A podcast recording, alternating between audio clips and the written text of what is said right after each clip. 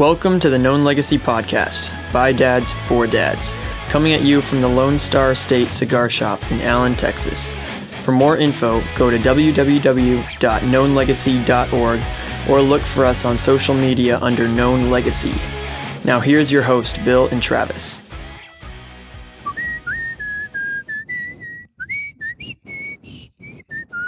That's all I can do. I can't really do too much more. My friend and yours, Melvin Adams from the Harlem Globetrotters. Hey, everybody. Did that sound good enough? It's like, ah, I love you. Sounded smooth. Hey, if you're driving, man, you need to watch and listen to Known Legacy. It's like the, if you want to be the best husband you could be, you're struggling to be a It's gonna be a commercial. you need to. Here's a 20. I, check I promised you to say that. Thank you very much, Melvin. No, that's from the heart, man. Seriously, for men out there, you want to grow in your walk. Known Legacy, baby. Well, I just think you're pretty amazing. So it's it is kind of like a, uh, you know, a little. I guess a song comes up. Little ebony and ivory together in perfect harmony. See, I can't do it because my voice is gone. He is black and I am white. He is blind as a bat and I have sight. we just went SNL on We just definitely went SNL. Yeah. Man, I miss you. oh, people, you're gonna love. You're gonna love. You know, we uh, we're excited about what God is doing, and I want to just kind of throw this at you and share a little story from my friend Melvin, who is a, you know, also you know he he's done a lot of great things, but more importantly, he's an amazing father, and so I'd love him to share his story and kind of share a little bit of his heart and kind of where he's at and what you do. Share share, share who you are, my friend. Well, my name is Melvin from Houston. You know, my dad was uh, was a cop. My dad was really abusive. Uh, grew up in an abusive home. Mom never told me she loved me. If I got an 89, she'd cuss me out. Should have got a 90. Got a 90, cuss me out. Should have got a 91. Got a 100. She wouldn't say nothing because that's what I should have got. Grew up in poverty. We were so broke. If you tried to rob us, you'd be practicing. Uh, so I grew up with a with a dad that was abusive. Mom never told me she loved me. Going to school every I'm not laughing at you. You got hey, if you so hold it in, you're gonna fart. You gotta let it out. So I'm going to school every day thinking about suicide because I'm looking for love. My, but there were two people who, like you guys, that just do what you do on purpose with a purpose. My high school principal told me I was awesome.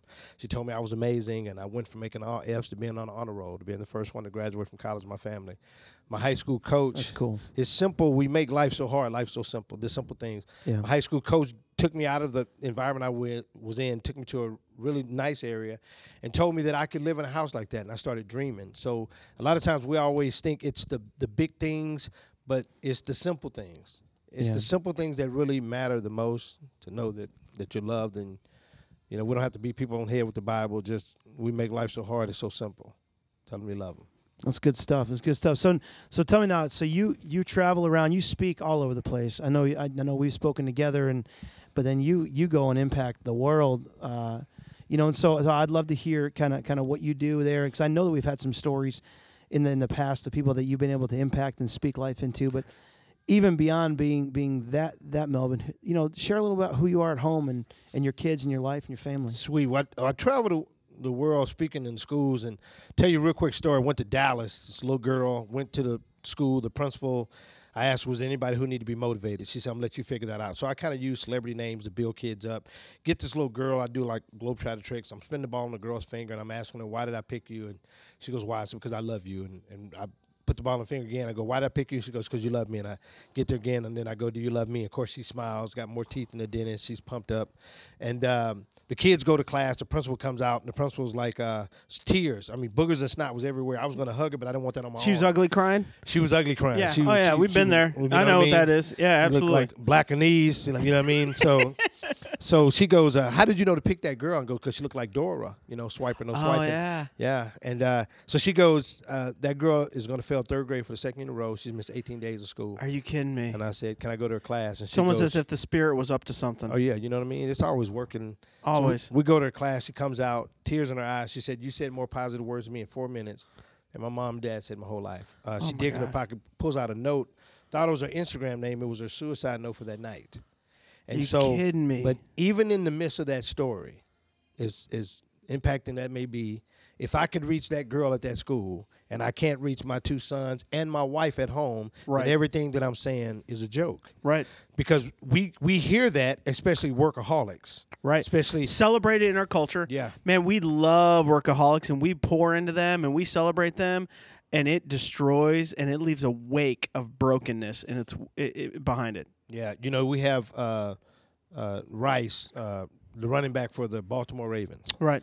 Uh, when he was a little boy, didn't have a father in his life, but nobody talked about that. They just said, "Just keep running the ball. You can make a lot of money." In 30 seconds on the elevator, ended his whole career. What could have been dealt with when he was a kid because he didn't have a father speaking in his life that would help his That's so grandchildren. true. Like Bill talked about. So let me ask you a question. So you have this dr- this great divide between the house that you were raised in, the the environment that you were raised in, and kind of the legacy that was given to you. But now this legacy that you're trying to live out.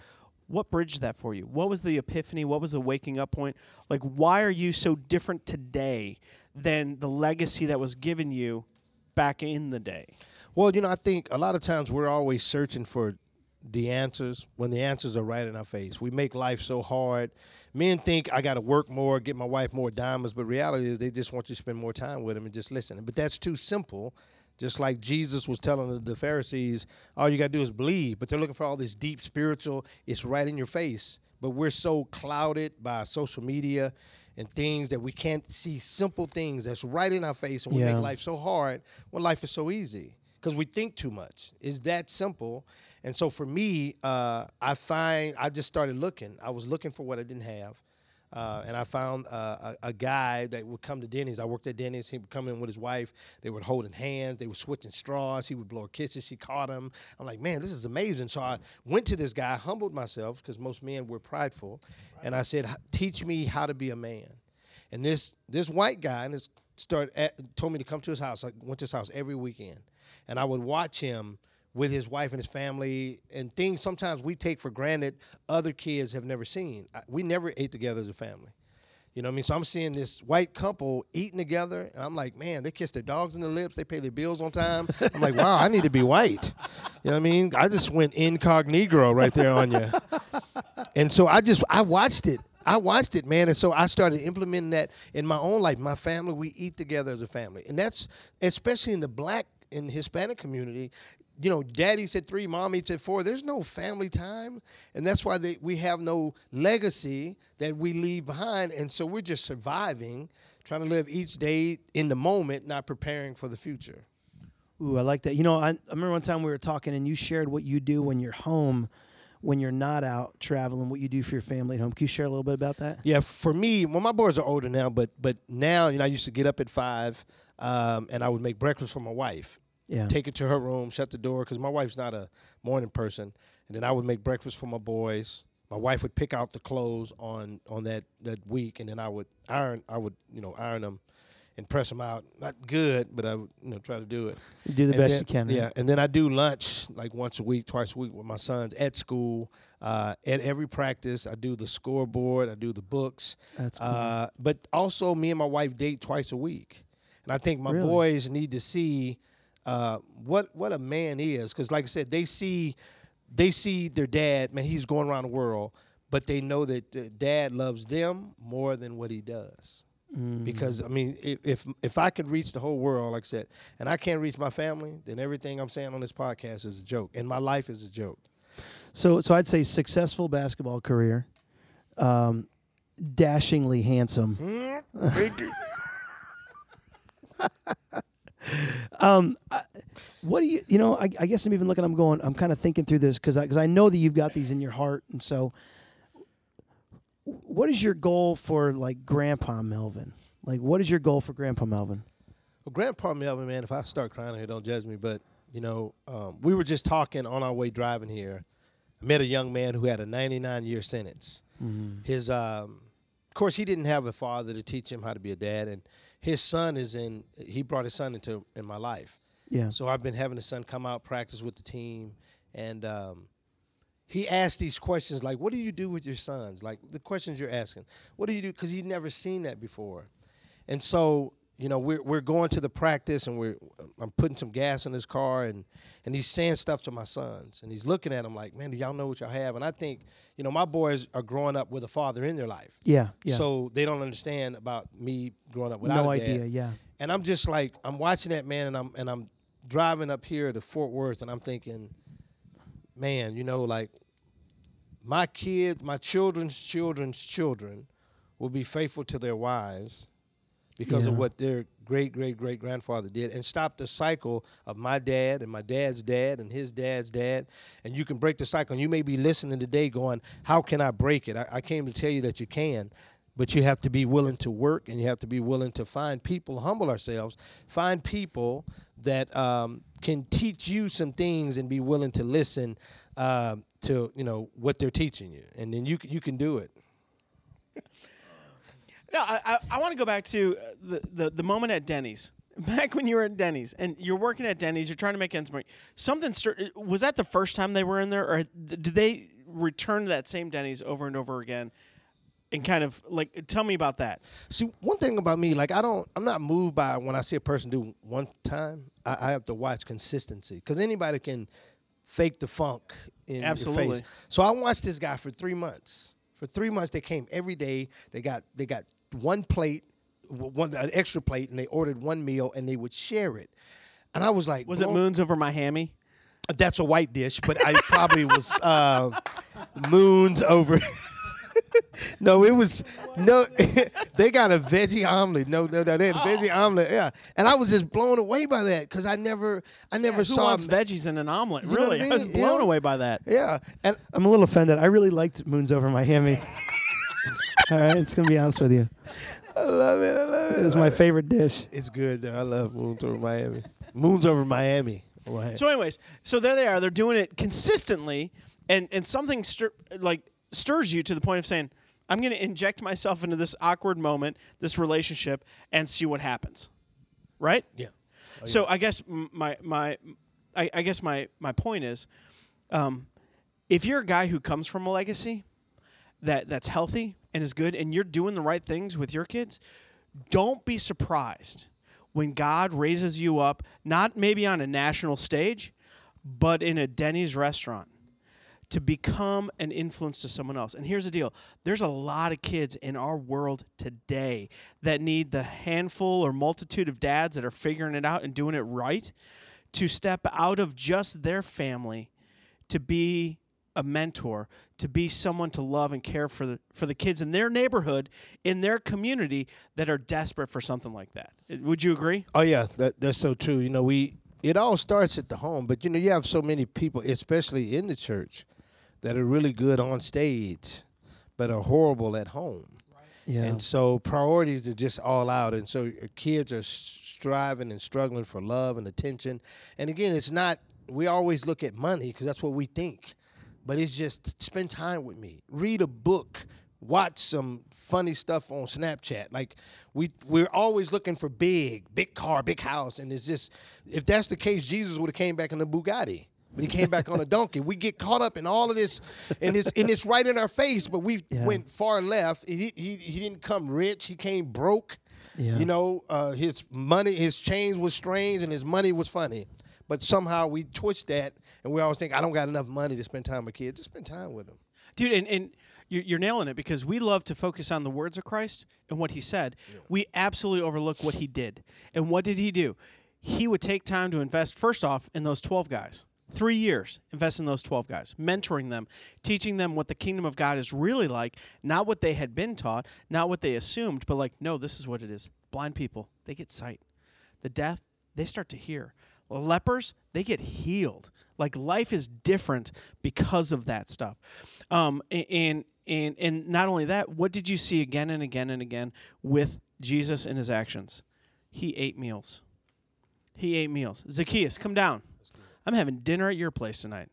You know, hey, we're gonna have dinner together because we're gonna talk about stuff. The last meal that the last thing he does with his disciples before all hell breaks loose, we're gonna have a meal together. We're gonna celebrate something that's been celebrated for fifteen hundred years in my culture, the Passover. We're gonna have a meal together, and I think that's one of the things that you have mentioned over and over again: mealtime with your kids, mealtime with your wife. You're the one making that mealtime happen. And yeah, absolutely. I'm sorry, interruption here. Jesus hangs out with a, with a hooker at the well. He spends time with her, you know, and then it's like, hey, let's have a meal together. And so over and over again, and I think that's something that you're hitting on. And to think about your transformative moment happened by two people having a meal together and were open. When you approached them and said, teach me something, they were open to go down that road and be faithful and follow. That's crazy. And I think we often overlook the power of meals in our culture. You know, you that story was cool because you know the the women would normally come early in the day because it was hot. You know what I mean? Yeah. They get their water for food and clothing, but this lady came late in the day because she was a hooker, and those other women probably were uh, big people in the church, and they were And they were evil to her. You They- uh, know, you- you know- you- oh, they yeah. looked at her and Drinking they judged her. Oh, watching Hater Yes, Vision, graduated absolutely. from Hater High School. You, You know it. But here's but see the cool thing about that. Jesus didn't quote Bible verses. He didn't take them through Thessalonians. He said, "Give your boy a Dr Pepper." She said, "You know your people don't talk to my people." He said, "That's what you tell your husband."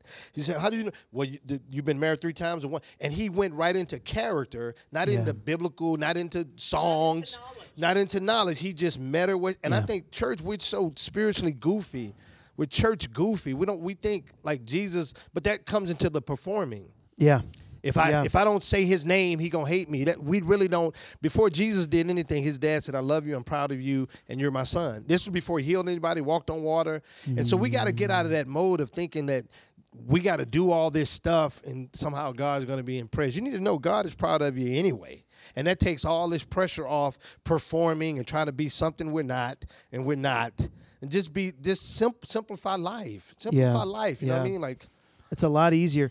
You know, I love it. You keep talking about humble yourself, and you know there there's two sides. of it. I think one side is is deal with your pride and humble yourself, ask for help. But then the other side of that pride, maybe it's something that we can speak into, is don't think that you're not valuable enough for someone to for for someone that needs you to speak into their life. Like like don't believe that your value is only to receive but also to give. God's made us to be a channel for his goodness. And so so I'm loving seeing that cuz I feel like I see some some value in the fact that you said, you know, humble yourself, deal with your pride.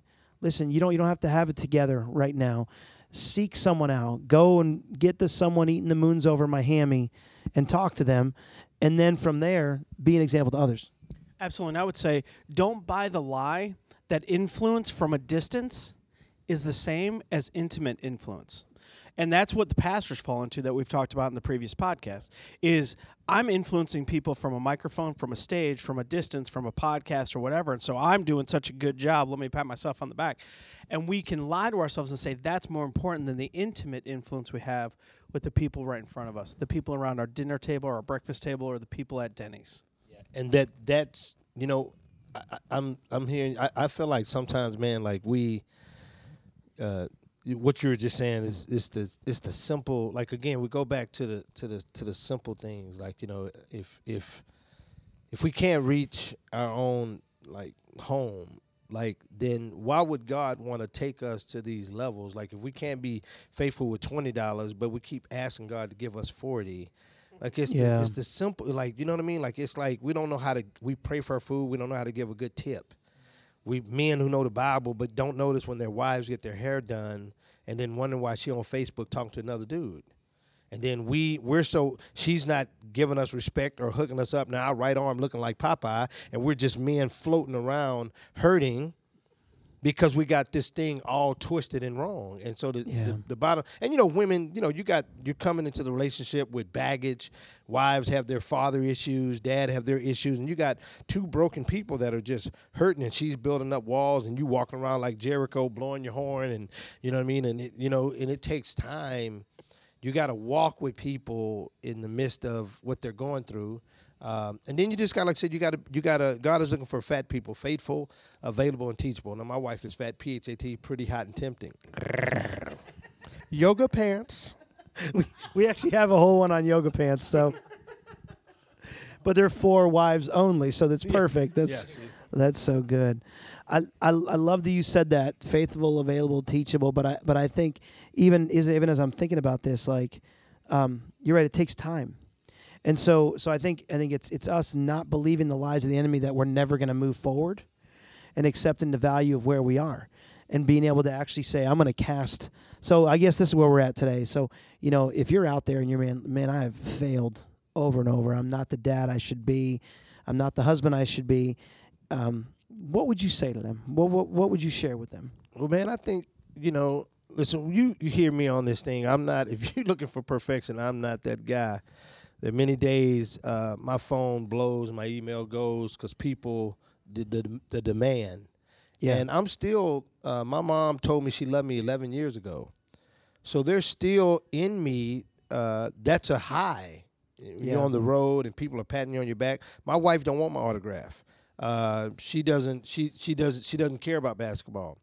And my identity was in that because that's where I was looking for love. And so you may be a man today and you're listening, you may feel unappreciated and unloved, and maybe you've been beating yourself up with guilt for pornography, or may feel like you're not making enough money or you're not doing enough. I want to tell you, man, you are doing an awesome job, and God is so proud of you. When He looks at you, He has more teeth than a dentist. You may not believe that, but He loves you like a fat kid loves cake. He thinks the world of you, and I want to tell You you, fat kids love cake. you know what I'm saying? I love it too. Some German chocolate, but you know, you just need to know, man. You're an awesome dad. You're an awesome father. You're a great lover. Uh, stop beating yourself up and know that you know you are out of the million of men and billions of men in the world.